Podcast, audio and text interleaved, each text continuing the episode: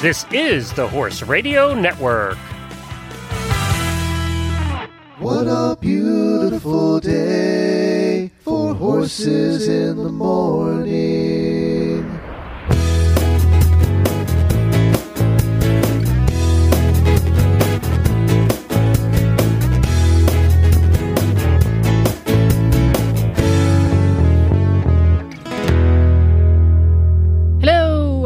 Jen from Ocala, Florida, and you're listening to Horses in the Morning on the Horse Radio Network for April 4th, episode 1668.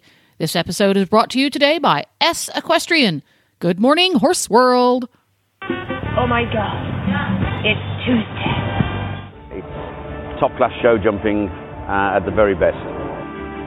every horse is different and you've got to be able to understand and read each different horse. Remember, we're looking for those clears in this round to go forward to the jump off. you can't ask for anything more. It's just pure theatre.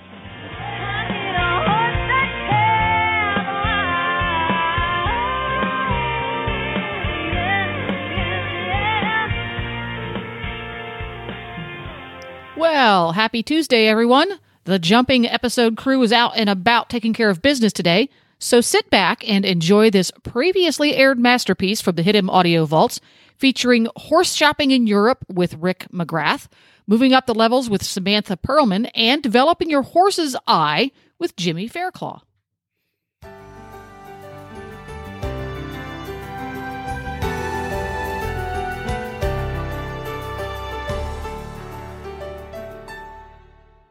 Yeah, happy to be back. Very exciting. Fun Yeah. day of the month. We can actually hear each other now. I know, it's really clear. I love it. it really is. Your opener, you probably never really heard that before because it was always kind of muffled. it is a little bit garbly, but like, yeah, I mean, the content was awesome. But now that it's so sharp, it feels like you're there. You're like watching live stream. That's I love right. it. It's very cool. yes, it is nice, and the listeners uh, uh, are enjoying uh, actually hearing us too. So that's that's all good. Well, you are now. You uh, well, just remind everybody.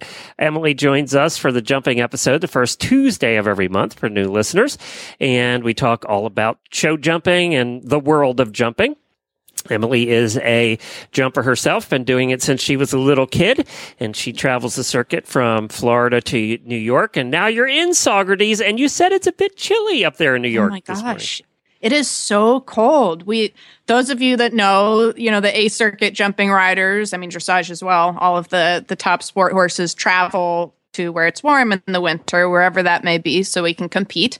So for us that's down to Florida, we go to Wellington, we stay there for the whole circuit. I actually go down early and stay late, those of you that know me, for various reasons, not only because I'm a wimp, but I have other like obligations. Like I have to fly up to IHSA finals and a lot of juggling going on. But I, I stayed down for an extra probably three weeks past everybody. I came up like the 16th or 17th of May, and it was actually pretty warm uh, for a couple days. That was just a few days before HITS Saugerties started, which is a huge circuit up here. Lots of fun. The kickoff is always a great, great feeling when you get back. It's like family, you know, everybody's hanging out again. The show's season started up there about three weeks ago. It did. This is the beginning of week three. Uh, so we that's the final week of the first spring three week circuit. It's a fun show. There's all, a lot of the riders that come here go to Ocala, so I don't always see them during the winter. So it's really fun to see everybody back showing. We've got some good classes running. I have to give a little shout out to our Ece equestrian rider Ronan McGuigan has won all of the welcomes and most of the Grand Prix in his Ece equestrian shirt. We love it. Congratulations, Ronan. And Devin Ryan has been winning a lot too. He was down there at Devon. He was third in that big class on one of his. now, wait a minute. horses. Devin is winning at Devon. I know. Devon. Yeah, Devin is winning at Devon. So, not to be confusing. But no, it's great. We got some good riders out there this season. So, it's very fun to see them all back up in the Northeast. Great showing up here. Now, but it's cold. You said it's like 40 degrees Oh this my morning. god, What the heck's going it's on so up there? It's so cold. I know. I feel like such a wimp, but you know, I'm like renting like a summer cottage. There's no heat in this in this house. Like it is really really cold. I mean, it's it's embarrassing. Some people would be embarrassed. I have probably like six jackets on, a couple sweaters, a few scarves. I didn't have a hat, you know, so I had to wrap a scarf around my head. It's desperate times. I look like a disaster, but I mean, desperate times. What do you want me to do? Well, you know what, and I wanted to remind, uh, tell everybody that uh, Emily last year, when she was in Saugerties, had to fight to find an internet connection that we could actually do the show with. And she would, she would, she was at McDonald's one morning, and she'd That go off awesome. to Starbucks, and then she would try and steal from the nearest hotel. Uh, we did everything we could to get her an internet. It's not known for for being uh, modern and. Uh, you, you actually, your connection right now is better than it ever was last year. Oh my gosh, that was so outrageous. I didn't know that I needed to be prepared to go Wi Fi hunting. So that's sort of like, I think it was the first episode or whatever, one of the first ones that the Wi Fi cut out. And I'm like running in between one of my, I was able to get a pre recorded interview. I used that time to like run desperately and try to get Wi Fi. I ended up setting up outside the horse show office, like, with everybody walking by and the water truck and everything. I was like, we got to find a better situation. and the grounds doesn't have very good Wi-Fi up there either. It's like you're in the middle of freaking nowhere. I know, and we are, you know, and we're all here, so it feels big because we're all here. But I mean, here, here, uh, where are we? We're in the, we are, we're in the middle of nowhere. And Saugerties like is due north uh, from New York City. What about an hour and a half, two hours? It it's about uh, uh exactly hundred miles. So that's actually in the area where where all of the rich people would go to summer. Was up that way uh, out of New York City, right? to be in the middle of nowhere. You know, to get out of the city and get away from the strip malls, no chain restaurants, barely any cell service. It's awesome. We're like next to Woodstock, you know, it's kind of that's the demographic. How far are you from the uh, Culinary Institute of America? I heard that, by the way.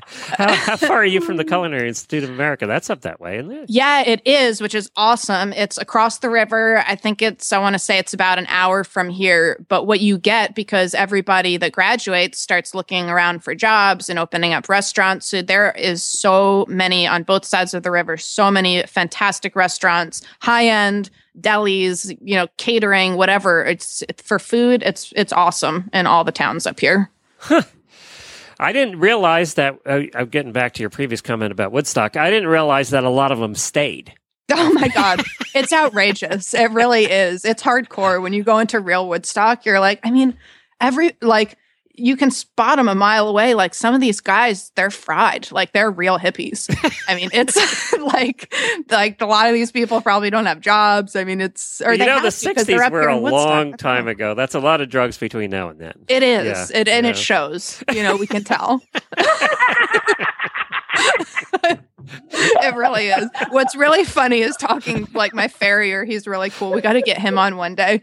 He is from this area originally, Catskill, right around the corner, and he is in his in his fifties now. So he's he's watched it happen. Like he's he, he has the whole sort of backstory of the locals about just the total overtaking from the hippie community coming in for Woodstock and then taking over the towns and just sort of like the real uh standoff between the local people not wanting all the burnout hippies coming into town and it's really wild. I was I didn't know there was so much drama around it. well, you know, they all went to New York back in the '60s for Woodstock, and they didn't have any money to go home, so they just stayed. You know, they are so- still here. I will tell you.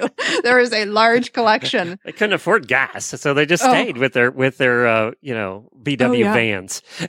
Oh yeah, no, the long hair, the bandanas. I mean, there was a guy came into the coffee shop yesterday, and Eric and I were like, "Where, where did he come from?" I mean, like, is this acceptable? Like attire anywhere? I mean, he had on all kinds of crazy like shells and bracelets, and he was a real mountain man, maybe even a hippie mountain man. I think. We have the rainbow people here in Ocala, and we didn't know anything about rainbow people until we moved to Ocala, and they show up. The, the Ocala forest here is thousands of acres of forest, and it's a you know it's state it's a government a federal protected forest, and uh, they show up and they hang out in the forest, uh, and thousands of them. There'll be two, three, four thousand of them show up, and they all walk in from wherever they come from you know, in the summertime. So they come here for the winter and spend two months of the year in the forest, and uh, uh, they're they're always counting a certain number of forest fires and things. Ah. they're setting the place on fire accidentally, and uh, they pretty much let them alone. The police pretty much let them alone. They figure if they're over there in the forest and they stay, it's good. But you know, they have to roust them out every once in a while for panhandling and things like that. But Wow. for the most part, they hang out in the forest, and there's always news stories about them when they show up, and you see them wandering in with their backpacks and hiking to the forest. Uh, Really? Yeah. That's wild. yeah. They're like the hippies of today, the rainbow people. Wow, that's a great documentary. Yeah. Someone needs to make that. I'm into it. I want to see more. We actually went to New Orleans in the summertime two years ago, and they were there. Like, apparently, that's where they go before they come here. So That's what I was going to ask. Yep. Where else do they go? that's a Okay. stopping point uh, before they hike their way across the panhandle of Florida. and Jeez. end up in which is a long way. Who knew, right? Who knew? Who knew? Gosh. Now- Exciting, though. We like it. Now, what do you have uh, jumping right now? What uh, you have horse wise? So we have um, sort of the conclusion to my winter season. Those of you that know my my pretty gray mare, we did s- decide finally to retire her. She's 14 years old. So I left her down in Florida. She's being bred, Miss High Heels. She's super, super special. She's got a fan club following her her whole life. No matter who is riding her, she's awesome. And her sire was really fantastic too. And she looks just like him. So on the breeding angle, she's got fabulous papers. We're going to breed her. She may actually already be pregnant. We got to call down to the vet. So that's it's bittersweet. I mean, there were some tears about it. I love the mare, and I just want to keep riding her, but you just she I own her and you just have to use your discretion really when is the time that you want to let them down? And every horse is different. There are horses that are jumping into their late teens and 20s this mare was a little bit creaky. I think for sure i could have go- gone and done another season on her but it's just like you know i just had to make that horseman's decision like what am i doing am i just going to ride it till the wheels fall off and then ask her to go have babies which is a job you know for me she's going to be a brood mare and she will carry the babies so i thought you know what we're doing great she's won a bunch of ribbons she started cutting down a little bit in the combinations which lets you know you know they're they're getting a little creaky so uh Yeah, and you got to did. I put decide. You almost have to decide. uh, You know, am I doing this for me or the horse? That's what I came to. I was like, it would be really selfish to know. I know that she's probably at the most got a year, maybe two in, but she's not going to go and jump top sport global champions or something. We're not going to where I really want to go. So it would be for me. You know, I would just take those last couple seasons and all that wear and tear on her. And I just thought, you know what, let's let's do this for the horse. Quit while we're ahead. She's been fantastic, and uh, I don't want her to to take a nosedive and quit when we're, you know, we can't dig ourselves out. So, anyways, she's down there. She is being bred. Can't wait. It's going to be a great baby. So then coming north, I only came north with one, being my mom's horse, the jumping dumpling. Uh, he's been quite good. The actually, jumping dumpling. I like Yeah. that. That's good. He is. I like he's jumping perfectly dumpling. round, like a beach ball or a dumpling. How does he Um, get over the jumps? I don't know, man. It's so weird. He really does. Remember, I put that video on Facebook. Was it last year? He jumped like a 160 track in the in the Grand Prix ring. You know, most horses hit their feet. You know, they rub their ankles and stuff on the jumps. He, this one rubs its belly. he looks like he could. he he is such. He's like a, he looks like you know a couch potato, beer belly kind of guy, and he acts like that too. He wants to trot in the corners, but you put him to a big jump, and he will just jump on over it. Granted, he's like the slowest horse ever, so I don't. I'm not competitive. No time classes for him. Yeah. But he's good to my mom. So he takes her around and he's worth his weight in gold. But so I came with him, and then you guys remember my little black stallion Yeah. that we were kind of deciding is he going to be gelded or what are we doing? And he kind of sort of took an, a step forward and was quite good. And the partnership, they got excited about him and they actually took him to France. He's going to be developed there as a young jumper, kind of see where he's at. So he did his first horse show. He was awesome. And then I am going to pick up his little brother. So next episode, we'll have an update on Flash's little brother, Hipster. So the stallion had a choice. He could go to upstate New York or go to France. I think I'd I pick know. France too. You know. I don't know. They eat horses in France. Oh, I let him know that before I got on the plane. You keep it together, buddy. yeah. You better jump. I know. No, it is cool because it was a partnership. You know, we own half of two horses, and so there's another. It's the Goutals. You know, they're a big show jumping family, so they're involved, and uh, they they weren't quite sure. You know, if he was special enough, but we did a few jump schools, and he really, really looked super. So they got excited, and, and off he went, the little black stallion on his way to France. It's Brienne. It's Brienne, right? Good job. It's Brienne and um, Clementine, and Clementine is the daughter that. Uh, had so much success on my mare, Restella, who is the mother of these two babies. And are they showing in France right now? Are they over there? They are, I think they might be a little bit back and forth. Okay. Yep. Very good. So we'll see. I'm actually going to be over there in two weeks. So I'm going to go check on them. So I'll give you an update what the showing's like over there. Very cool. Well, Yeah. let's uh, find out what's going on in the jumping world as we do every month. Oh, yeah. Have our super legit news segment from Jennifer Wood Media with Jen Wood herself. Welcome to the show, Jen. Thank you. How are you guys? We're good. Uh, you sound great. Thank you. this is this is super this is our first guest and this is approved. This is very very quality audio. Wow. Okay. Well, where are you, Jen? You've been traveling, lady. You were in Florida. I know we got to hook up down there and then you were in New York, right, for a little bit? Yeah, I was at the Old Salem Farm Spring Horse Shows, um, which is two weeks of national level um, in North Salem, but they're just beautiful horse shows and they have a huge grass field that a lot of the Grand Prix riders were using as uh, a warm up for Spruce Meadows. Yes, that's right. Because then everybody was on their way yes. from there. It's a jam packed schedule. Geez, this has been an exciting season, the spring season. And, and especially it seems like this year there's a lot of top riders traveling around and a lot of sort of up and comers, right? We had some, a few riders uh, sort of surprise us and jump up and win some big classes. Yeah. And I think, you know, that just goes to show how deep, you know, United States and North America are in top riders. And, um, and now we're getting those kind of events that really showcase everybody's talent. And there's more events on the calendar and more FEI classes on the calendar now. So I think you're going to see that translate into a lot of success for our top riders internationally too. Yeah, there's a lot of different options. And um, you're right about that field. That really plays an integral part for our riders domestically and close to home, since a lot of them are basing out of the Northeast here to get some good mileage on a, a proper field, which is kind of few and far between these days. Yeah, you don't see a good turf very often. Um, and probably you know, one of the best in the world and certainly the best in North America is Spruce Meadows, which starts tomorrow with their first of um, five shows of the summer series, and four of those shows are five star events. Wow. I didn't yeah. so this is the first week. Okay, so this and there are quite a few of our top American riders have shot up to do those those weeks, which in the past uh, quite a few of them did not go. It was sort of new on the calendar. I started hearing, okay, we're getting a good collection up there. Yeah, I think, you know, probably the last seven or eight years, they've really, really grown. And Spruce Meadows has put a ton of work into having the best footing, the best prize money, the best sponsors, and it's bringing the best riders and horses there. And at the end of the circuit, they have uh, what about amounts to be almost a million dollar class, correct? They have um, so the, they have these five weeks in the summer, and there's kind of bookending the first week and the last week. Both Grand Prix are presented by Rolex, and they're both four hundred thousand dollars. And then in September is the Spruce Meadows Masters, which is the huge show, and that's when the one point five million dollar uh, CP Grand Prix is. Wow. Yeah. it's very exciting. And now that most of those classes will be live streamed, right?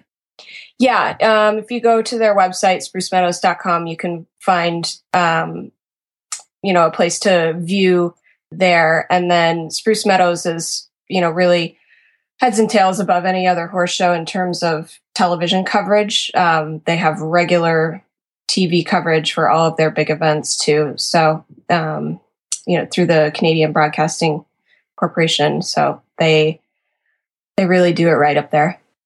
It's so nice. Yeah, I've never been. Well, we were talking about it last um, episode, but it the I, the word on the street is that it's just a fantastic venue. It's so beautiful. There's something it's, for everybody. Spectators, shopping. Is that? Would you say that's the case for different level riders? Absolutely. It's one of the most beautiful places I've ever seen for a horse show. Every ring is grass, um, so it's you know it's stunning and it's green and the landscaping is mature and beautiful. And the great thing about it is that they've really cultivated that local market. You know calgary is a big city but not gigantic by any means. It's not new york city or anything but they've really gotten the local people to support the sport and come out. And when you're you know in that giant arena the main ring um, the international ring and it's packed with people all around. You know, they get 30,000 people easily there on the big events. Wow. Yeah. It's pretty special. That is. And from, yes, for sponsorship, for just boosting the sport, just sort of accessibility, that's very exciting. Well, there's not Right. a lot to do. It's in the middle of nowhere in Canada. They have to come out and brings the watch the, real deal. jumping. Yeah, that's right. It's either they go watch, you know, Calgary Stampede, but that's only like two weeks a year, and then they can go Right. watch jumping the rest of the time. Right. And so I think it's not that jumping is so fantastic. It's just that there's nothing else to do there. I don't know. I think jumping is that fantastic. me too. I think it should pack a stadium, right. regardless of what's going on Or where it is. or where it is. Yeah. That's very cool. so that's kind of you know the big event starting this week um, and then the new tryon international equestrian center in north carolina they have their second of uh, two fei weeks starting tomorrow as well and it's a four star there um, so they have a $210000 grand prix on sunday so that's going to be you know a huge event for them the facility only opened last spring so um, they've kind of leaped ahead in terms of offering really quality events for riders that stay in the US in the summer. I got to ask you. So, where is Tryon? So that's in New York. That's actually, or no, I'm sorry, North Carolina. That's actually uh, near the Biltmore. Yes. Uh, not too far from there. And so, who is that drawing from? Is that taking people out of the Kentucky Horse Park for their season? Is it taking people out of New York? Uh, you know, it's obviously taking people from somewhere. Yeah, I think it's kind of all of the above. It's getting people, you know, who maybe didn't want to from the southeast who didn't want to drive all the way to Kentucky or drive all the way up north. Um, and it's getting some of those people who would have gone to Kentucky or Oops. I think we, uh, oh, you back, Jen? We Yep. lost you for a second. I'm here. Okay. Sorry. A flicker, a flicker of technological Yeah. difficulties. so, you were saying that it's just taking people from a little bit from everywhere? Yeah, and I think you know there's some people who have to change their schedule each year. They don't have the horses to go to Europe, um, or they don't have the top horses that can compete at Spruce Meadows, so they stay home or closer to home and do um, shows that you know are up and coming like this one. yeah, people really love that Tryon venue. Yeah, I think it's going to be spectacular. You know, they've they've put a lot of work into it in the past year, and even more to come. Yeah, I can't wait to see it. That's another place that I haven't been. Um, I, I can't wait to see it. The everybody says it's absolutely amazing. It's so horse friendly. Yeah. So many arenas to ride in, and people. I, I mean, kind of are talking that there would just kind of settle around that area, like make that sort of their their uh, summer, spring, summer, and or fall location. There's that You know, nice. And it's so funny. We were talking about the, the hippies that went to New York and never left. Asheville is kind of an artsy town. It is. Yeah, so it's, It's really kind it's kind of the hippie town of North Carolina. Um, Yeah. and it's in the mountains, so it's re- you know it's really up there in the mountains.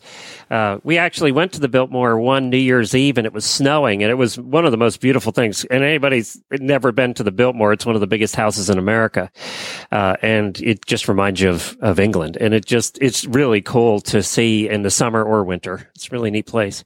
It's a gorgeous area, and there's a ton to do. You know, when you're not at the horse show. It's Uh, a very artsy town. Very, uh, it's you know, for a mountain town, it's got a ton of restaurants and theaters Yeah. and just all kinds of stuff there. it's kind of like a destination. Well, and they have the college that's close to there. Yeah, So, Um, I uh, yeah. Appalachian State is close. Is that what it is? yeah, I didn't know what it was. I didn't know that. yeah, Huh. yeah. It's a cool area. Now, what would you say? Ash Asheville is like maybe like for, uh, forty-five minutes or something from from Tryon. Yeah, just about. Uh, Okay. 45 minutes east. And then Yeah. not too far away across the border south is the Greenville Spartanburg area in South Carolina. Right. Nice. That's correct. Yeah, because we went up from Greenville that night, uh, that New Year's Eve. That's where we drove up from, and it's about forty-five minutes. Yeah. Yep. okay. Yep. Greenville's neat too. Neat town. Mm-hmm. Well, it is beautiful horse country there. They've act- they've got tons of breeding operations, and I was actually looking into a field for my babies up there because the soil is so nice and the hills. I mean, it, it's it's real horse country. In fact, that was I didn't know this um, before. Somebody told me this that uh, back in the day when de Nemethy came over, that he went to Tryon for- first. There was a horse community. Yeah, so it's like old, you know, his- historical horse country for us. Well, you Right. know, we were talking about the fact that uh, where you are in New York now, Emily, is where the rich people all went up and summered out of New York. The the ones who didn't summer up there took the train down to Asheville. That's where wow. that's the other direction they headed because you're at the very edge of the Smoky Mountains there, um, Yep. and you know the Smoky Mountains start. You know, from west from there are the Smoky Mountains, and that's that's where they were. And then Pigeon Forge is over there, not too far from there. And you know, all, all, eh, we always call that the the uh, beach town in the mountains because it kind of looks like you're at the beach. Um, yeah, so very cool area. That's great. Well, that should really pick up. I th- it already sounds it. There's tons of people that I've spoken to that are going that haven't been, and the people who have been are very excited. So that's just on the upswing there. And now there's another big circuit to choose from, right? Yeah, there's the Colorado Horse Park, um, which uh, as well starts tomorrow, um, and they have seven weeks of horse shows, and they're all um, you know national level Grand Prix, but it's really a, a fantastic opportunity for um, riders to stay in one spot. And uh, again, another beautiful mountain town area just outside Denver, um, and they have increased the prize money this year. They've added a show during what was um, an off week before, so that people can you know make the decision to stay instead of traveling back and forth. Um, so you know they've really they're going to start making investments into the property there as well and and make that a really top venue and it's not just um, hunter jumper last week they had eventing horse trials and they had dressage shows so Oh, that's It's gonna be right. They have the big course. place yeah they have a, a ton Oh, of yeah. land and it's um another great venue to consider Yeah, um, we had my husband and I had a business down in Dallas for like six years, and obviously it's unbearable in Texas in the summer. So we would drive out to Colorado and do that whole circuit, and it was so nice. And this was before they they even really did all the footing and, and made it even better. Well, you know, we caught the tail end of that because one of our last years was one of the years that they did the Young Riders out there and it Right. started kind of picking up. But it is a big venue. The Grand Prix ring is cool. I think it doesn't it when it used to have a bank and stuff. Does it still have that synthetic naturals? you know i'm not sure about the those the venue um for that ring but Yeah, I know I they redid a lot. So on, doing on improving the footing in all of the rings, and then um, probably looking at a turf ring area as well. wow, that would be cool. Yeah, That's a great venue, and you're right. There's things to do in the area. It's it's absolutely a location. It, people are comfortable spectating. It's a big property. You don't feel jammed up. We were there. We, we would kind of make like a whole, um, you know, like summer, spring, and summer of it. So we would stay out there a bit, and you never got tired of it. You know, it's big enough and sprawling enough. The horses you can go out a little bit on the trails. You can ride to different rings. It's a great venue for sure. Something you want to check out. yeah. It's a now- definitely a mountain summer. All, all Yeah. three of these in the mountains. It's true. Well, you get it's nice though. Like at that altitude, you can get out of the the sun, and it's just really cool. Yeah, it's good for So- the horses. I think. It can be not all horses. I'll tell you, those of you who haven't gone to Colorado, it is at high, high altitude. And I, my first year, I brought a very old, awesome, uh, sort of school pony, Houdini. He could break out of anywhere, but I think he was 35 years old. He was an old man, but he was perfect. He would like win the short stirrup like he was a machine, a machine. Man, I got him up there and we put pulled the poor guy off the trailer and he was absolutely lame in all four feet. So, so, so bad we had the vet come out and he was like, look, this, and he, the horses, their pony rather, was fine when we were down, not at altitude, uh, totally fine. I didn't even show him on medication, got him up there, couldn't even walk. And the vet was like, oh, you see this sometimes with these older guys if they have some sort of, you know, navicular, some sort of changes that are happening. Maybe it's not apparent down at when you're not at altitude, but up here it does change. He was, he didn't even do anything. He said, you get that pony on the next truck and take it back down. Yeah, well, that's good to know, though. It's like, okay. And we did, and he was totally fine, and he went on winning. We just had to rent a pony for Colorado. So don't Wow. bring really old, old ponies to Colorado. That's the moral of the story. Other than that, it's fantastic. So now, Jen, before we let you go, um, how can people kind of uh, tune in to Colorado? Is there a live stream or are there updates, or how does that go? Yeah, um, their website is Colorado Horse Park, so they'll be posting all the regular news from there. Um, we do kind of weekly wrap ups for the first three weeks, and then the two big weeks are their week five and six. They have a seventy-five and hundred thousand dollar Grand Prix events, and we'll be doing kind of daily press releases, so you can always um, read those uh, at the Colorado Horse Park website, and you know follow all the action from there. Oh, good. Cool. So if you are, you know, there's a lot of decisions this season. So you need to pick a circuit. You go Yeah. there and then you live stream and check in on all the others where your friends are, possibly, since we have so many options now. Well, that's cool. Well, we'll check in. Thanks for giving us the update, Jen. And Yeah, we'll talk to you having me. soon. All right. Have a good summer. Bye. Thank you, Bye. Jennifer. Thank cool. you. Lots of stuff going on. Oh my gosh. geez. So many circuits. And that's good. I mean, we needed that. If you know, if we want to be competitive in the world, we have to make sure that we have enough uh, to enough venues here to build those horses up, and that's been an issue. They have a ton of venues in Europe, and Yep. there's a you know, and the competition's so stiff over there that I think that's partly why we're we're doing better than we have in the past.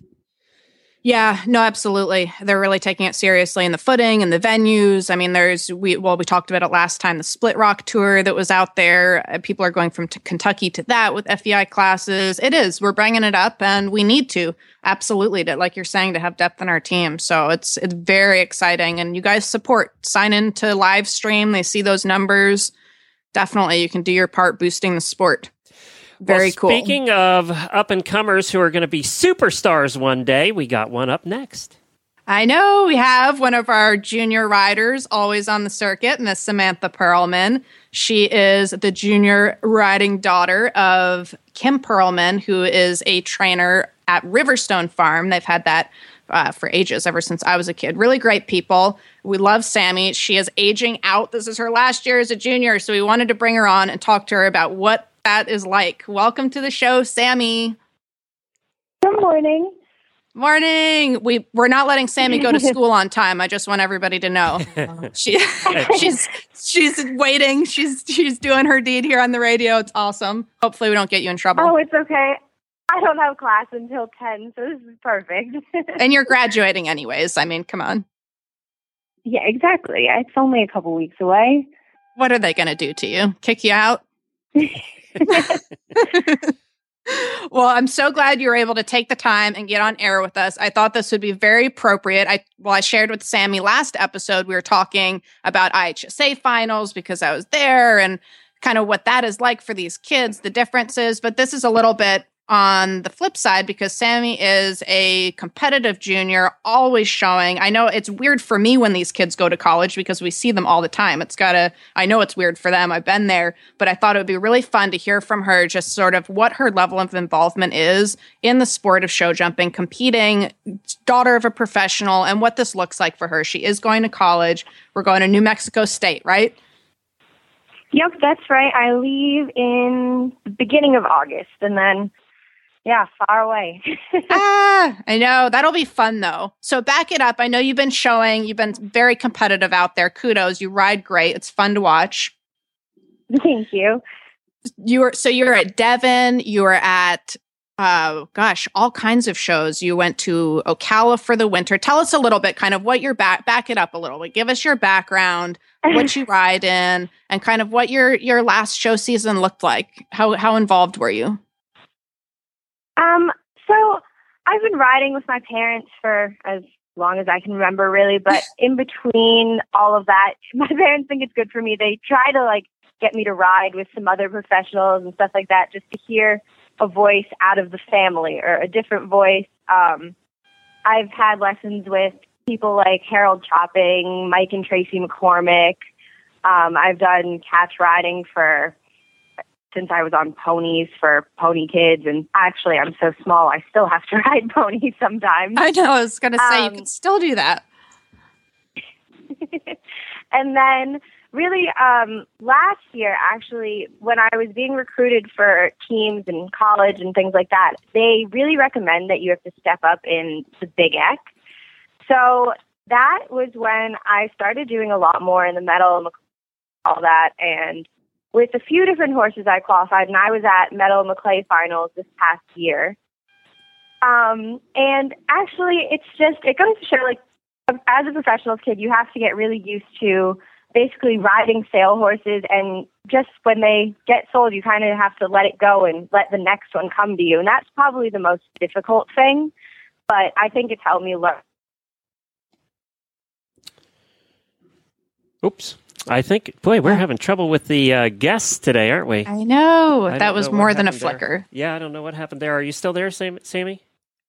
Oh, Okay. Oh, you're back. All right. oh, she's it back. flickered. The yeah, sorry about that. the service. All right, we hear you. So you're doing Did I catch riding. The horses come and go, which I hear you. That is hard. Oh yeah, um, um, yeah. I had actually an incident at um, Maclay Regionals this year, which the horse that I was going to go on um, had an abscess the day before, and we had to scramble and another one that day. But it all worked out. I mean, I qualified and I went, and but that's just you kind of have to be prepared to do anything on the fly, really. Yeah. Um, Which but- you know, like you're saying, then you Yeah. get so many more rides though, and then so much more exposure. It, that's true, and it's really helpful, especially going into a riding team in college, because you're not riding any horses you know. It's all horses that are from the school or the school you're competing against, and it's all very random. Yeah, I mean, Um, you're so- perfectly set up for it, having all that that experience. And I know, I mean, your dad's a super trainer, and you've been out there on the circuit, so you've been exposed also consistently to top sport jumping, rather in the junior ranks, watching the amateurs go, the professionals. It's all around you all the time. So I think, you, and then with the catch riding, I mean, you're you're a perfect candidate to excel uh, tremendously in this NCAA or IHSA program. So now tell me about this scouting. Or uh, did you? How did you know that you were going to uh, accept and go to New Mexico? Um, well, how it works is I believe it's the July 1st when your senior year of high school starts is when coaches are allowed to start contacting you. But prior to that point, you can totally bomb them with emails, videos, pictures, updates on results, which I really would recommend doing like anybody who's thinking about doing NCAA in college. Um, it kind of gives you a head start so you're more in the coach's mind. So generally, if they're interested in you, they'll call you, um, ask a little about you, and they'll usually offer an official visit. So that's when you'll fly to the school and spend a day and kind of do basically anything you would do at orientation. Like you'll get campus visits, um, housing, you'll meet the team, they'll give you kind of a rundown on the team and how it works. So New Mexico was actually the first visit I went on this year, and it was the only visit I went on because I decided that I was perfectly happy accepting going there. Once I was there, I just I love the school. Um, it was way different than anything I've ever seen um, state-wise, just because I haven't really been on the West Coast at all. I mean, as you know, we kind of just travel up and down the East Coast during the year for horse shows, so seeing everything was different, but um, and I re- got along with the team really well. The coaches are super, and yeah, it'll be fun going there next year. What are you going to major in? What's what's your Um, well, I feel like as a college student, it's never really final until you're there. But my plan is to major in business, um, management, marketing, something of that sort at the moment. Okay. And you know, it's funny that you said New Um, Mexico yeah. because y- usually, you know, when you think of powerhouses in intercollegiate, you're thinking you're thinking Texas, you're thinking Georgia, you know, uh, New Jersey. Even uh, you don't think New Mexico.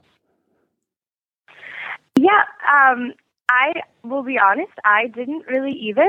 And I was really truth. focused on going to SEC like Georgia, South Carolina, and I heard that New Mexico had NCAA through one of my very good friends, um, Madison Brayman. Her parents are professionals in the business too. Her dad, Matt, works at a lot of HITS and other horse shows. But she was a freshman there last year, and we've grown up together. And um, she actually kind of told me how much she liked it out there. So when I got the call, I kind of had like a good um, image of what the school was like through her. And so that actually kind of pushed the whole New Mexico thing. And what played a big part for me is so many of these schools that are so great, but their teams are huge. So when you're going to ride, especially as a freshman, I mean, you're not probably going to be showing unless you're there for a very good reason or maybe even riding that much. So at New Mexico, where it's a smaller school with a smaller team, it was important for me that I know that even as a freshman, I'm going to have a chance to actually ride and participate on the team and maybe show and all that. Yeah. Wow. I didn't even think of that. I mean, it really is a huge change, just sort of mentally, isn't it? From your experience in the show community, doing a circuit showing, I mean, all year, every year, that's been your gig. And then now for this, you know, sort of vying for a spot on the team and hoping you get your chance in the ring. It's like, it's really incredible. Uh, but you're excited. Sure. It sounds like you're excited.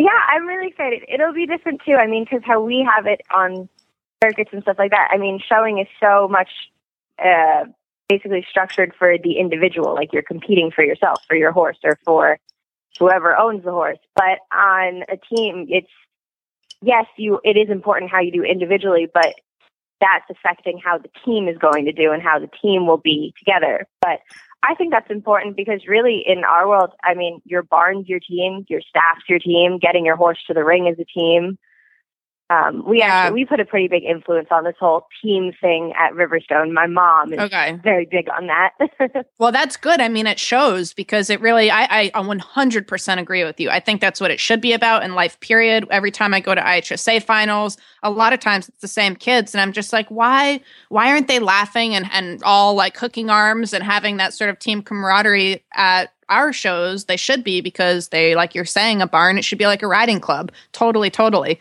but i mean that's you know you can lead by example too i think the more kids that have that that viewpoint that come from the a circuit and go into either ncaa or ihsa they're singing the same tune and hopefully it it it affects our community a little bit more kind of boosts the morale on the team the t- teammanship really yeah I, I hope so i think it would be it would definitely benefit a lot of kids i think you invented a new word emily teammanship. Yeah, I'm gonna. We'll I thought that, that was good. I was like, that's probably not right, but the sentiment is there. you know what I'm trying to yeah, say. it sounded great. We should keep that one, right? if you're gonna make one, I mean, at least make it like you know, so that people know what you're talking about. oh boy no it really is the case though i think that that's that's a la- that's lacking in our community and it's so much fun to watch when you get out there on out there in the ihsa or the ncaa that's overwhelming that's what you come away from from those uh, competitions with. I love it. so you're you're leaving, Sammy. When did you say you're headed out? Um, I think I have to be at school by August 16th, so I'll probably leave maybe the 14th or 15th and go get okay. settled, and my parents and I will all fly out there. So, but this is your this is your last junior year, right?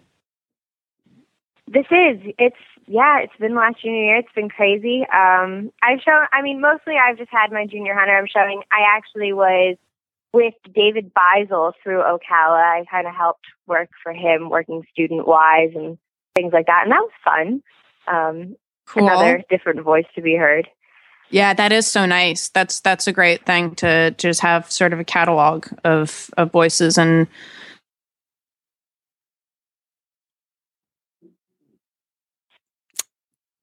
Okay, I think Emily, are you still there?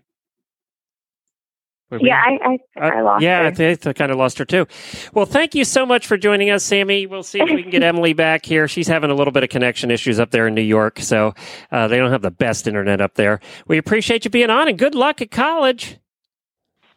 Oh, thank you so much. All right, Bye, we'll be Sammy. watching. Thank you. All right, take care. Oh, bye. Talk to you soon. Bye. bye. Well, your uh, your internet's hanging in there sometimes. Sometimes. Uh, somet- all right. We may be going Wi-Fi hunting after yes, all. you might be still be looking for a better place uh, come come uh, next month.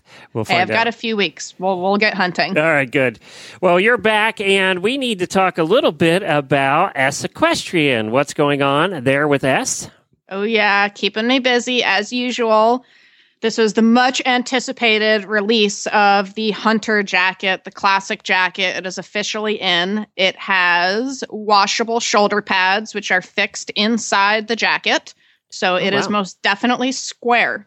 That is the big gripe in the synthetic hunter jacket wearing community. They want square, they want long, you know, more what what we're used to seeing, you know, in the in the wool hunt coats, which is so hard to do in the synthetics. You know, the fabric just doesn't lay the same way. It's very hard. The sewing room has a nightmare trying to get it to look crisp and the seams straight and all of this. But it eh, it has been like a year and a half in the making. Patricia Griffith helped us design it. It's beautiful, all the same fabric as the sport jacket, machine washable with buttons, not snaps. So you can thread your number string through. It's very important for the hunter gals. We have probably below the hip, I would say about two inches below the hip, which is really what the big discussions are on. All the judges are talking. It's the length. You know, you can kind of get away with a little, a little bling maybe that's what's important. So it is about to be out there. We'll be posting photos. A few tax stores will be carrying, just a few because we've got a small limited quantity. But if anybody's interested, you can Facebook Ece Equestrian or Ece Equestrian for IHSA. Let us know and we will get you on. Very good. And I know that uh, Jamie, normal co host here on the morning show, has hers and she really likes her jacket. Yeah, she has the sport one. She looks so cute. She does. All in her Ece jacket and everything. Yeah. No, she's a great fit model. So she she was happy with hers. We'll see how hard it wears. That's what I like to check in with people after like six months. They're yeah, like, she's an eventer, so she's going to be taking it and using it a little Yeah, harder, I think. exactly. So that's that's what I had in mind. I want to hear about it. You know, eventers are not like hunter girls. Uh, when they take their clothes off, they throw it in a heap. Uh, So you know, it's like, oh, I got dressage is done. Thank God, and they just throw it on the ground. So, uh, and then they Maybe pick it I'm- up again in time for jumping, uh, for show jumping. In the meantime, they don't worry about it. They trample all over it. So we'll see if it holds up. Yeah, well, that was that's what I, my plan is. I mean, I'm the same way. I'm like, I mean, maybe I should have been an eventer, but I, I'm the same way. I like throw my jacket in my tack trunk when I'm done, you know, because I have to go bathe my horse. It's like whatever. This is like sports gear. Well, So now, now also, you want to talk a little bit about a certain boot. Tell us about that. Very exciting. This is a new product to the market, not a new company. Um, this is sort of our new product pick here. One of our sponsors is Stivali Fabri. Those of you that are familiar with the Fabri boots, they've been on the market for a little while now, a couple years in the States. It's an Italian company, been manufacturing since 1924. I say manufacturing, but they are making by hand. They do handmade custom boots. They're absolutely beautiful. The price point is really quite reasonable.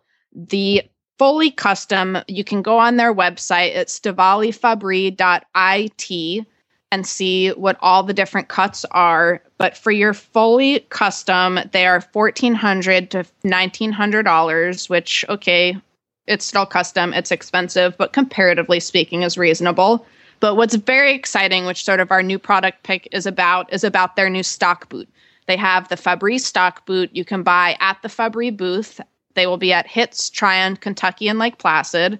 They retail at $1,000, which is pretty reasonable. They have a stretch panel leather, which makes it have a custom fit. I actually have these boots and I admit I am not good to them. I bathe my horses in them. I ride in them all the time. I try to keep them polished, but not always.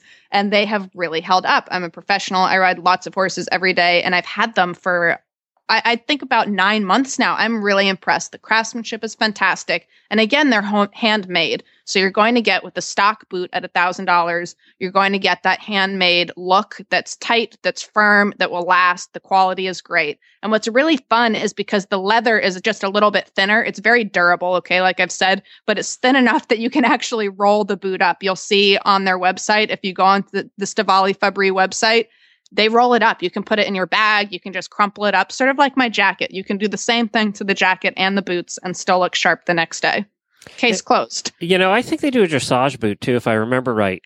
Um, they do. Yep. And aren't they the ones that make the striped boots that have the colorful stripes across them? Yeah, totally. And they're really they are they're fully custom. If you get online, stivalifabri.it, and you can pick one of those styles. I think there's five or six that are like that. Either the the line with the different colors. You can put your country's very flag. Italian looking. Very yes, they, it is super. Which it's probably like their most understated Italian company, you know. Yeah. and we're like, wow, it's a bit flashy. Yeah. But the stock boot is not. I mean, the stock boot is beautiful. You can ride in the hunters. It has a square toe and elastic lace. They're very, very nice. You and you can get them online, like we said. They have an Instagram at Fabri Boots. That's F A B B R I Boots. And there's also a free app, Stivali Fabri. Oh, If really? you want to download. Yeah, they're super high tech. I know. I'm feeling like What boot company has an app? I know. It's like, gosh, I need an app. Jeez. Everybody's got one. Yeah, well, very cool. I was just looking at their boots online, and I I kind of thought I remembered that they did a dressage boot too. Um, because They're sharp looking. Yeah, they really are. They and really and are. the durability is there. They really are. It's a it's super super quality and craftsmanship, and they're handmade. You know, it really you can't get around that. It's um they're very consistent. Very good. Thank you for that. And we are heading off to go do some horse shopping now, aren't we? Oh yeah, we have our next next guest, Rick McGrath, who we're so appreciative he took the time out to talk with us. He is actually loaded up truck and trailer driving to Upperville. So welcome to the show, Rick. Thanks for joining us. Hey guys, how you doing? We're good. I'm so glad we were able to to make this happen uh, on the fly a little bit. I know you're shipping, so I'm glad we got good service. Yeah, yeah, we do. You know, it's raining out pretty bad, but uh, the phone service is coming through, and we're doing okay. Perfect. So Rick is a got a busy, busy business. Wynnwoodfarm.com. You can check him out online. That's W Y N N woodfarm.com. Rick and his wife have a great business. We see each other in Florida and New York, and it HITS all over. Rick and Cindy are actually we share custody of my two house cats, so we're all very close. but I thought this was going to be great. I ran into Rick uh, down in Wellington. I thought we've got to get you on the radio because Rick, he's got tons of knowledge, tons of expertise. But you know something that he does very well. He goes to Europe and he shops. He shops for the American market. He brings horses home and he sells them. I every season I see a new fleet of horses. So you're obviously very good at it. So I thought, hey, you could walk us through really what does that business model look like? Uh, I'll tell you what. It's uh, the first thing I really want to put out to everyone. I'm. It's a risky sport. Risky, you know, riding the horses and risky money wise. All I'm trying to do with myself and my partner and some of my connections in Europe is try to lower that risk. I mean, uh, it's doing your homework. That's what it's all about. So, you know, I hop on a flight maybe four or five times a year, go over for two or three days, and uh, scout the co- you know the countryside, whether it's Belgium, Holland, or uh, or Germany. I have, like I say, my my partner and a few agents there. They've been looking for three weeks or a month before I get there. So they've been to the shows. They know the good ones, the bad ones. And then we test them out for two or three days in different situations before I even consider um, handing over the money and making a purchase. Wow. I didn't realize that. So you're so you have a scout, they're looking, they're pulling together sort of the the best the the best candidates for what they know that you'll be looking for and then you go try multiple times. You sit on each horse multiple times. Yeah, I'll, I mean, I'll see them at the show in a show situation. I'll see them at their farm. Sometimes I have to make a move at that point, or other times we'll try to bring them back to my partner's farm in Holland, and uh, and then we get a few more days there, or I'll leave them there a few days, and, and I get a yes or no from my partner. But but yeah, there's a lot of background that's getting done. It's very rare. It's the first time I've seen the horse sat on it and hand the money over. It's it's just that's just a lot of risk involved to make that yeah. move. And that's why you're successful, you know, because you're yeah, you're covering all the bases. So now you you go over a couple times a year. Do you bring horses back each time, would you say? You know what? I, I pretty much maybe one or two times I haven't. I've sort of struck out, but um, but I'll go over and I'll bring anything back from two to five horses at a time. Um, it depends. I'll go over looking for hunters or equitation, and and they're very difficult to find. And then, you know, the young jumpers, you can always find a few of those if the price is right. So, yeah, it's very rare I don't come back with anything, but I want it in my mind that when I go over, if it's not right, I just don't buy. Yeah, no desperation. Exactly. They know when you're desperate. it doesn't work well for anybody at any time, really, No. in anything. No.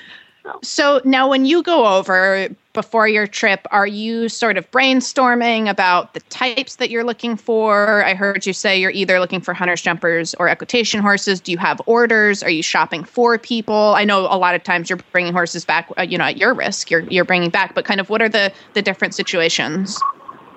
Yeah, I- you know what? There are a lot of different situations, and it, I do make a phone call ahead of time over just to say, listen, I'm, I I need a couple good young hunters, or I need a good amateur hunter.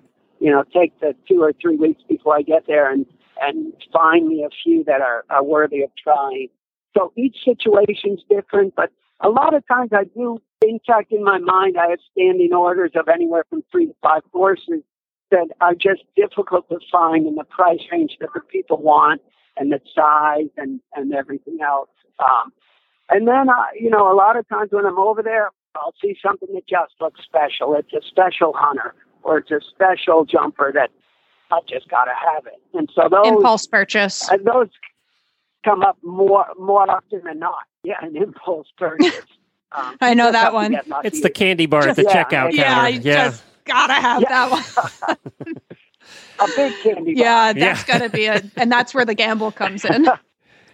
Yeah, exactly, exactly. But uh, you know, again, we're just trying to, to lower the risk, increase our odds of making a making the right move, and uh, bringing it in and taking a month or two and making sure it's right. Uh, it's very rare they come in in the first week. I let them go out to get sold. You know, to get sold. I I really want to make sure there's no kinks in the armor, and if there are, it's something I can work through and, and take care of it. Now I got a question for you. When you when you get somebody that comes to you that's new to getting a horse from Europe, what advice do you give them? uh, when they're coming to me and it's a horse that's in this country, I really would like them to take their time and try it several times, maybe even try it at the show with me.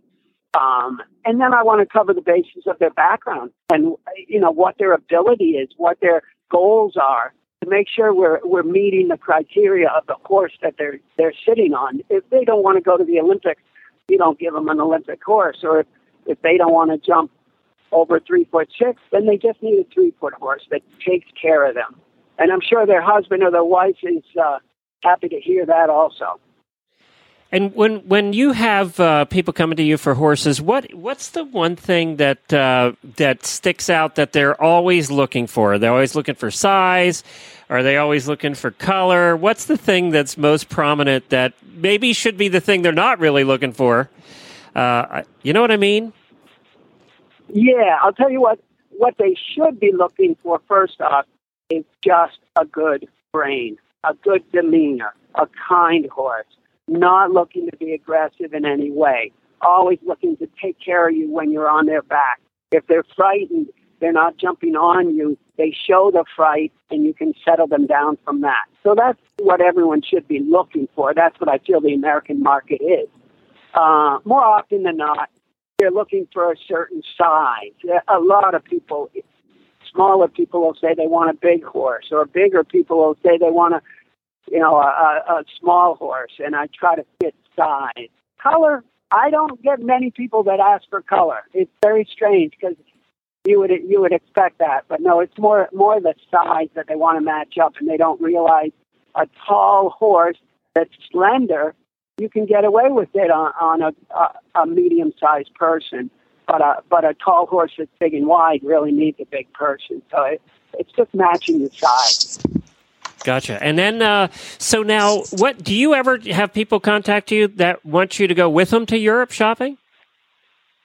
Uh, yeah, that's that's absolutely been done, and it's always a interesting situation when they've never been to Europe because really, I get off the plane and I hit the ground running. I rent a car and off we go. And I'll meet, like I say, I'll meet agents or my partner at a certain location and we'll go from place to place. So the, the biggest thing that people have to be aware of is you have limited time to look at as many possibilities as you can. This is It's not, like a vacation, car not lot. sightseeing here. Not a vacation. This is No not a tourist attraction. yes, right. no time for water skiing. And then it's a long day. But at the end of the day, having dinner and sitting down and talking about the day and the different horses and the different locations and laughing about some of the crazy things that happen, that's the best part of the day. That's so much fun. So people could, in theory, contact you through your website and request a shopping trip since you're so experienced. Absolutely. Absolutely. It's fun, it's exciting, and hopefully they find the right one. Do you recommend that somebody go over to Europe? I, I think I know your answer. Uh, you would probably recommend that somebody not go over to Europe and shop by themselves if they've never done it before. You know what? I people do that, and I can't say do not go over and do that. But what I would say is take the time, contact someone in the, in the U.S. that they know and respect that will get them in touch with the right people in Europe. Everyone needs a connection, and absolutely, it may cost a few more dollars, but in the long run, you're just going to be better off making the right connections. So when you meet people in Holland or over uh, over in Europe anywhere, they know a friend of a friend, and it's all you know good business. So now, how does this look, Rick, for people who have never shopped in Europe? Maybe are thinking about it. Hey, maybe they're going to come shop with you. But how do? What does that look like? If okay, they go over there, they find the perfect horse through the right contact. Everybody feels great about it. What, yeah, okay, we know it depends on the sex of the animal, the gender, whether it's mare, stallion, things like this for quarantine. But walk them through. What does that look like if they decide to pre-purchase? I mean, obviously, their veterinarian is not in Europe; they're probably in the states. Well, it's it's not a difficult process. Everyone thinks it's very difficult, but you do have the pre-purchase done in Holland. You decide you want the horse, get it. They ship it right to the veterinarian. X-rays and and all the clinicals are done. As long as everything looks positive, the X-rays are then shipped to your vet here in the states, and and uh, your vet may request more X-rays. Um, and they look at that. So once the vetting's done and everything's okay by the vet here in the States, then you go ahead and make the move to purchase. Um, very simple purchase. I charge a 10% commission when you go to Europe to buy a horse. That's tacked on top. Um, the money is wired in, and the horse goes into quarantine there in Europe, wherever it is, uh, whether it's Belgium, most go out of Amsterdam. So the horse, once the money's in, in the accounts and transferred properly and the paperwork on the sale is done, the horse is transported to Amsterdam. I have all contacts for that. Um, I have an agency that takes care of the, the importing into Newburgh or into Miami. The horse gets flown over. It's a six to eight hour trip. And a gelding will stay three days uh, in quarantine, and a stallion could be up to a month. Um, and then the mare is two to three weeks. So there's different time frames, but the whole system is set up to be simple. But again, uh, the veterinarian is to lower your risk, make sure it's you know it's a comfortable purchase. So now talk to me about this vetting though. People who they get excited, maybe they're going to shop over there a little bit. Uh, hey, if if all things work out, maybe there's a few different options, a few candidates. But what is sort of the etiquette, vetting etiquette when you're over there, you're looking for horses, you don't pick your top 3 and vet all 3. No, I I mean uh, when you're over there to vet, uh, for me, I have a veterinarian that I use. Uh, the horses get shipped right to the vet there, and then the X-rays get shipped right out to uh, right out to me um, or to my vet here. When you're shopping individual, it gets more more difficult. Um, they tend people shopping there tend to use the vet of the buyer. Um, that's the only way to recommend it. Uh, again, they need an agent or someone they're comfortable with that can steer them to a comfortable veterinarian that understands horses coming into the states. We have a higher criteria, especially on the X-rays, than a lot of the a lot of the vets in Holland. Um, Right, So for an sure. agent will point you to the best vet that they feel comfortable with. And now a vetting, I mean, that's sort of a verbal a verbal commitment to buy if the vetting is clear. Would you say? Yeah, that's correct. When you when you have them vetted, uh, it's a verbal commitment. You're making the move uh, to ship them off and, and get something done. No, no money changes hands. It's between those two individuals on who pays for the vetting. Also, uh, at times I'll say, "Listen, you're telling me the horse vets. Fair enough. If it's that's clean, I pay for it and I buy the horse. If there's something in there I do not like that was there previous, you pay for the vetting because it's not disclosed. For me, that that's a an easy alternative to buying horses with bad X-rays. But again, that's up to each individual. I've done it enough that that I'm comfortable making them pay for it if if if I feel that it wasn't disclosed, so to speak. Yeah, absolutely. That makes a lot of sense. Well, that's good. You really explained it great. For those of you tuning in, maybe thinking about shopping in Europe, these are great people. Absolutely check them out. Wynnwoodfarm.com, W Y N N woodfarm.com. Rick McGrath, thank you so much for parking on the side of the road and taking the time out to talk to us. Great. I really appreciate it. It's been a lot of fun. Lots of fun. Well, good luck. Good luck at the horse show. And I guess we'll see you up here at HITS, huh? Pretty soon? Yeah, next few weeks. Awesome. All right. Good Thanks, luck, Rick. Rick. Uh, Talk to you soon. All right. Thanks, guys. Take care. Yeah, you could hear the rain pouring down outside his truck. I know. I was texting with them yesterday. I was like, "All right, we're all good." I, I mean, I think it's an exciting segment. It it would be. It's very educational, and he's all into it. Yeah, yeah. I'm just going to be uh, shipping the horses to Upperville, though, so I'll just pull over on the side of the road. it's like, oh my god. I mean, everybody works so hard. You know, you want authentic people on, you're going to catch them shipping horses and parking on the side of the road. It's what happens. well, there's nobody more authentic than our next guest. Oh, yeah. Very excited about this. We have none other than Jimmy Fairclough, top rider, trainer, dealer, shopper. Always got great horses for sale. Uh, riding in the Young Jumpers most recently, really tearing it up out there. He is bringing us our training horse show tip. Welcome to the show, Jimmy. Hi, thank you very much for having me. Yay! I'm so glad this worked Yeah. out. Thank you very much. I re- greatly appreciate it. Jimmy's another hard worker. We're up here at Hits. I mean, you're probably, are you riding or it's kind of raining and cold? What's going on? No, I actually lucked out. I was uh, in and out of Saugerties already. I, I uh, split between Devon and Saugerties last week and uh, finished up on Sunday and got out of there as fast as I possibly could when I saw the rain and uh, what was coming in the forecast. Now, Jimmy, I, I got to ask you. We talked about Devon before Devon started and t- explained to everybody what Devon was and you know the history behind it and everything. How did it go? It was fantastic. Uh, I couldn't ask for a better horse show. It is uh, unbelievably well run. The footing is amazing. The atmosphere is amazing.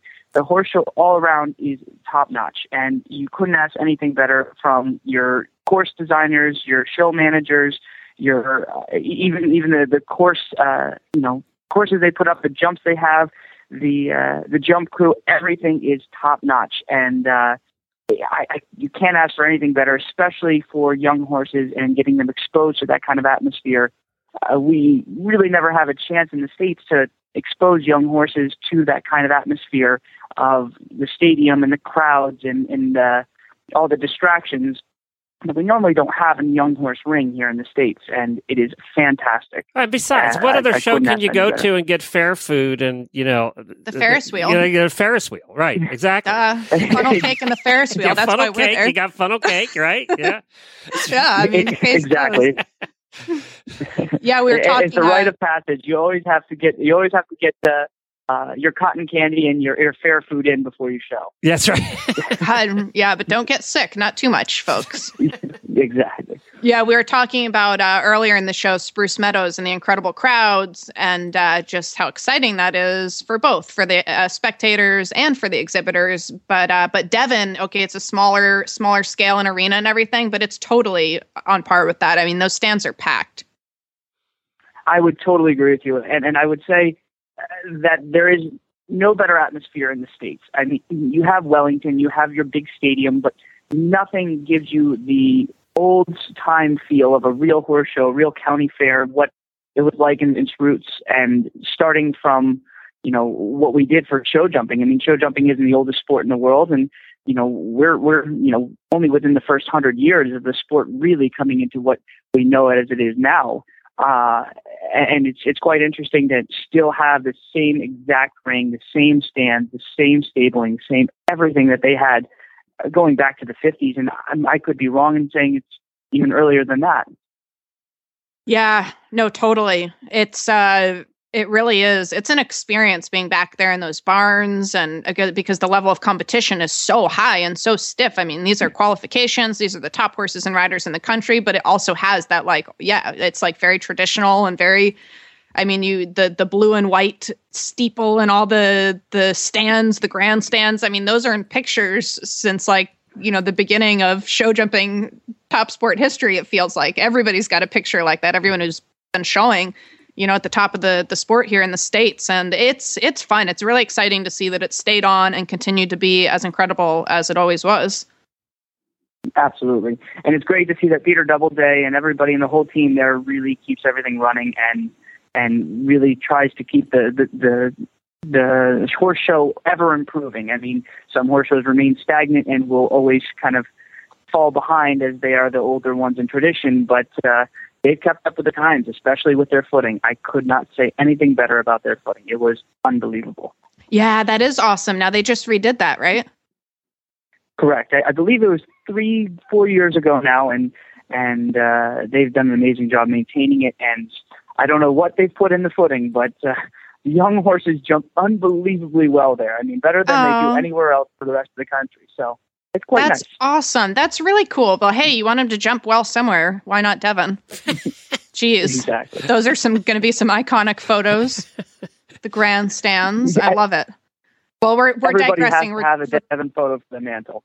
Well, it's so true though, right? I mean, don't you really like you you notice it? Like it's like a status symbol. You're like, "Oh, you know, they're jumping around Devon." And you just notice it right away. Everybody does. Exactly. I love it. Exactly. Okay, so we're we're talking about all kinds of stuff, which is why I wanted Jimmy on the radio. Period, because I feel like we can talk about lots of things, but really the point of our segment is that we are going to get a much needed training tip, horse show tip from Jimmy Fairclough. So, what do you have for us? Well, one thing I wanted to bring to the table with you guys is that um, I've had a rare opportunity to be able to ride with many different riders in very different schools of thought. Uh, I rode through in Europe, I rode in the States, I rode with Frank Chapot, Candice King, you know, Ludger Beerbaum, and, and, you know, people at Stal Hendrix, the Neil Hendricks. And the schools of thought have been, I mean, unbelievably vast in the differences. And it's amazing how many different ways there are to skin a cat. But, you know, while training young horses here in the States, it's one thing I've noticed is that we always have a tough time battling is bringing horses over from Europe and quote unquote Americanizing them. And I find that the toughest thing in terms of Americanizing them or making them a little easier for us to ride. Not all of us are, you know, six foot three tall European guys with hands of iron and can hold a horse with a loose ring snaffle and jump a meter sixty. um, not I. I, I believe that. Yeah, Emily's about as far away that, from that as you can get, Jimmy. So when I go shopping over there, right. it's ridiculous. I'm like rolling the irons like two and three times. It's outrageous. But anyways, you're right. Yes. no, no, exactly. And and and they always say, "Oh, we put the strong bit on for you." Oh, really? Well, thank you. I, I greatly appreciate that. The weak American. One thing that. I, yeah, exactly. And one thing that I, I learned from a great horseman, Frank Chapot, is, is developing a natural eye for the horses. Now, by natural eye, I mean that the horse is judging the distances on their own. And I never truly understood it or really respected it until I worked with Frank hand in hand on developing his young horses. I came straight from the school of thought where in Europe you you force a horse into this frame, you know, the, the frame in the picture that looks beautiful, but beneath that facade, it is an absolute freight train, uh, almost a nightmare, if you will, of of battling between leg and hand and and forcing the horse's stride at all times to be always calculated, always forced, and always to a distance that, that the rider dictates. And when I started riding for Frank, he he said, no rider can be perfect. No can find every distance every time and be spot on every time. The horse has to help you.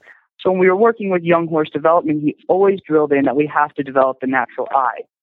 Now that means when you're with the young horse, he said your job is simply to get the horse to the fence. Get the horse to the fence and let them get over it. Long, short, or indifferent, let them jump the fence and let them leave it up.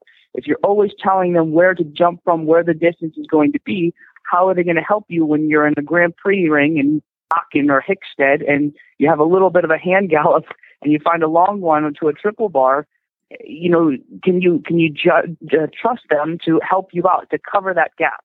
or maybe even a deep one, you know, going to a vertical off a tight rollback in the jump off at the Olympics.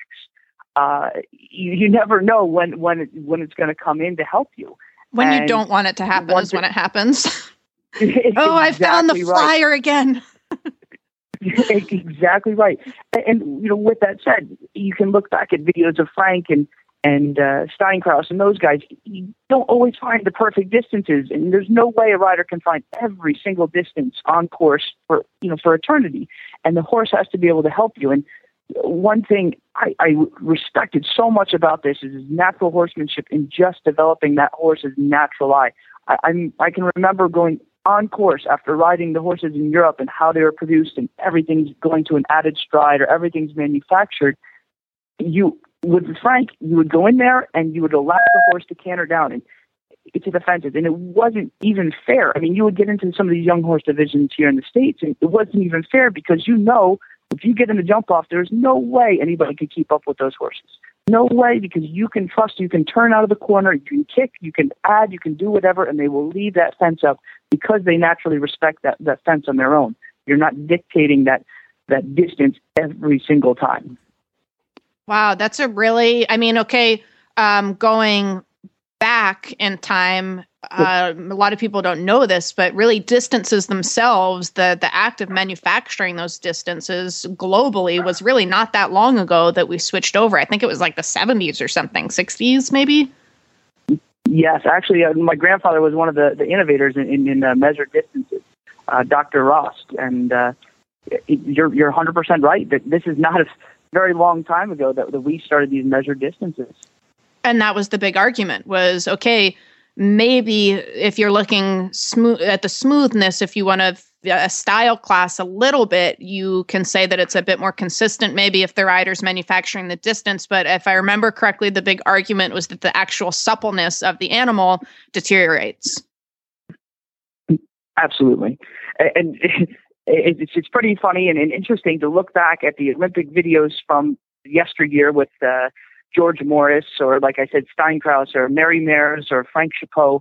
And it's interesting to see how, how few related distances there were and how much they relied on the horses to, to help judge those distances on those long approaches and those giant houses of a, of a fence that they had to jump. Uh, it's, quite interesting to see how the sport has progressed and, and bringing that old school thought of, of trying to have a horse develop a natural eye and bring it into the modern day show jumping where you have crazy set lines. I mean, you, oh the you watch technicality yeah it's course, incredible you- it's it's unbelievable, and and the margin for error is so small these days, and and it's it's interesting to see how things have developed. Um, and, and one person I can always point to in showing a horse's natural eye is is Laura Chapot, Frank's daughter, and you watch her ride, and there is I have to I, I can argue with anybody all day long. I've never seen a rider want to win every class as much as she does, and it, she comes out and you you watch her horse and you say, oh, how do I beat that? How do I beat that? When she can come out of the corner and gallop, when I have my my strong uh, Dutch warm blood and I have to manufacture out of the corner and do one more step than she does, it's it's not possible to compete with that. it's not possible you just hope she has one down it's not possible exactly. That's the best you can hope for. Yeah, but that's so interesting because okay, I've watched uh Laura show my whole life. I'm we're from sort of the same area and I mean that oh gosh, she goes so fast. It's like crazy crazy fast with total disregard at times for the stride and the distance and now it makes sense because there is total disregard for the distance and the Exactly. stride. But Well- damn, they leave well, the jumps up exactly. all the time. All the time and you kind of go how like i say when you ride one of those horses you say this isn't fair when you go in the ring and, and to have a nice blend of training from that that's that mentality of letting a horse develop that natural scope, that natural feeling, that natural judge of the distance, if you're a good and talented rider, you can come out of the corners and, and you can gallop to those long ones and, and believe in your horse more than you know I, I personally can for the ones I purchased from Europe. I mean, I do not trust them nearly as much as I I, I could if I, I just had a little more uh, belief in, in their own natural ability to back up off the fences. That they're like partners totally yeah. No and, and that's the gig. When you roll one down in the ring like you ask and you don't receive. You ask them to back up and they blow through you for half a second too long and bam comes the front rail. So it's like you think like gosh i need to make them thinkers and partners. So so walk us through that. How okay maybe this is, you're already showing and you've got a track record of doing it the manufactured way how does somebody uh, sort of kindly to the animal start switching it up on them and asking them to be a partner well, that, that's a good question because it's a very, very fine line between doing too little and too much. And one thing that Frank always had me do, and one thing that I love doing, is that you, find a distance with a horse, and you don't you don't want to lie to it. You don't want to, uh, you know, fool it in any way. You get to the distance and you softening at the base. One thing I really drill on all of my students is self carriage and letting the horse soften and carry themselves to the base even if you know you're going to have a rail at home, you soften to the base, you allow them to get there, and you, you show them deep distances, you show them long distances, and you try to gradually build from the manufactured frame, the manufactured uh, distance, and then try to build from there.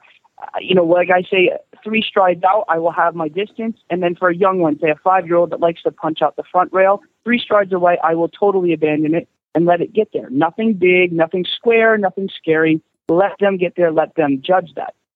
As they start to develop, and, you know, not every horse is naturally that careful enough, but as they start to develop that, that respect for the rail and saying, oh, whoa, whoa, whoa, wait here. He's not going to help me for that distance. I need to start to help myself. It, it's, it's a very fine progression. It's, it takes some time to develop the feeling. And, and I'm not saying that you need to trap them or you need to set up the lines and, and uh, gauging the different distances in, in, a line, I feel it can be done simply on a single fence in itself. And you know, usually I use a little bit more bit than than what is necessary, and I will take a nice half halt when I'm going to the fence. I have found my distance, and then I start to soften on the horses.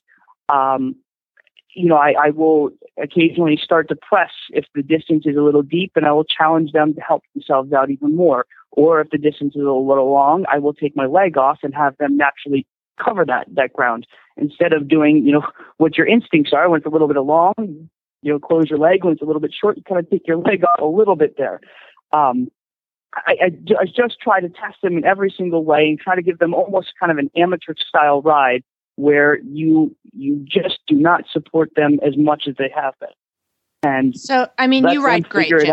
I mean, you really ride great. So this is you you see where you are, you know, way back in the corner. So you're, although it's a manufactured unmanufacturing is what you're doing. But what about exactly. for somebody who doesn't know where they are? They need, and but they they like this this idea. Okay, they've hopefully got a good trainer and a ground person. So this is something you want to do maybe in a lesson scenario. How, like how would they start with a line or or so that they could kind of count and gauge, or how would you start? Well, I would also say that the takeoff and landing poles would be a huge aid. Uh, okay. You know, when you watch somebody like so Anne Kursinski with the soft feeling, always out of the tack, never, never forcing a horse to do a certain way, and always having a self carriage. You know, watching someone like that, watch their position, you know, always carrying a neutral seat. You get into, you give yourself a, a takeoff rail and a landing rail you try to find a little bit of a neutral seat, not a driving seat, you know, not a full-on two-point, but you get your out, yourself out of the tack. Let let the rail dictate where the horse needs to take off, and then you know give them a little bit of support. Also, you know, challenge them a little bit. Instead of doing ten feet, do twelve feet, or you know, ten feet go to nine feet for the takeoff rail you know, vary drastically between the distances with three to four feet in, in, in the difference. If you can't find the distance or if you don't trust yourself, then help yourself to take off a landing pole where the horse has to pay attention. Um, I mean, you would really have to have a good ground person to help you gauge when the time is right, whether you shorten up the landing rail or you, you know, you lengthen the takeoff rail. Um, it's a very big thing, you know, having a great ground person and helping you with that. Oh, it's Um, crucial. I love the rails. That's smart. Yeah. Yeah. Because then that's the thing is okay, we always want to grow and get better as riders, but it's a partnership. You have to think about your horse. You know, how can you help them? They he didn't get the memo, you know, that we all had the conversation and today we're gonna start under riding and you're gonna start finding your own distances. So you have to sort of explain it to them kindly through your exercise. And uh, I mean you're the, that's that's brilliant. The the poles, the line. Well, absolutely. And I, I don't ever believe that it, it needs to be too much. I don't believe that you have to do five bounces in a row or, or you know, six one strides or anything insane. I, I, I truly believe in, in, in the development that I had and the time that I had with Frank. As, as short as it was, we never did, and I say never, we never did anything too too extravagant or too detailed. It was very basic and it was very natural with the horses, and always always about the feeling and judging the horse's mind and, and allowing them to figure themselves out. Uh, it, it was it's a very very fine line that you have to walk, and I, I really feel that you you battle you know nature versus nurture when when trying to get a horse from Europe and develop developing them into you know a little bit of a natural eye. It's not the easiest thing in the world. I believe the easiest thing in the world is is to have one from the beginning and teaching them from the time you first get on them at three years old uh, till you know to the young horse development years in allowing them to develop that natural eye. And I, I can't say enough about that with with uh, Frank and the horses that he's developed. I mean, I don't need to say anything other than the the, the two uh, two words gem twist. Um, You know that that's a horse that proves that you, with a natural eye they can do anything. With three different riders, he was horse of the year. Totally. And uh, you know went to the Olympics and won countless Grand Prix and probably the best show jumper horse that we've ever produced here in the states. It's Um, true. Well, this is sort of the dawn of the American breeding movement. I, I mean, my Facebook newsfeed is filled with people who are breeding, even one and single horses. So this is the chance. People are going to have to start really thinking about our program in this country and how we get Mm-hmm. to where we want to get, literally from like halter broke. Exactly, and and uh, it'd be interesting to see how how we start developing horses. I, I, Totally. I don't get me wrong. I credit the Europeans in everything they do. They they can produce amazing results, but the style of riding that we have here is not conducive to what they do. I mean, they it's illegal for them to do anything more than a loose string snaffle after at five years old, and it, the, there are theories and there are ideas of how to develop a horse and the way they jump are a little bit different than what we have here in the states. It would be very interesting over the next coming years to see what the young horses we produce, uh, you know, can can bring to the Grand Prix ring. Absolutely. Well, you guys check it out. As you can hear, this is why we wanted Jimmy on air. He is extremely knowledgeable, got great insight, ridden with tons of different riders and, and programs around the world and country. You guys can check him out online. He does training and riding, but also sales. So if you're looking for something that's already been Americanized, you can check him out at stonehorsefarmct.com. All uploaded. you you keep up with that, huh? Your website, Jimmy? Yes, I, I try my best, and It looks good. I have a little bit of computer coding class on the side. I try to keep up with that. So uh, it shows. I was like, hey, now, Jimmy's website is the real deal. It's awesome. Very Thank cool. Well, thank you so much for talking with us. We're going to get you on another episode. I appreciate it, and thank you very much for the opportunity to come online. Thanks. All right. Good luck at your next show. Later. Well, there, boy, it went fast this morning, Emily. You had a jam packed as usual. As usual. And That the sound actually held up in the last half hour here, so that was good. I think we were just having a problem with cell phones there for a minute. I know it's hard, right? Because Yeah. everyone's on cell phones, but I don't know. I'll do a little Wi Fi hunting. I'm now not you're it. now the last half of the show here, you've been fine. So I don't know. Who knows?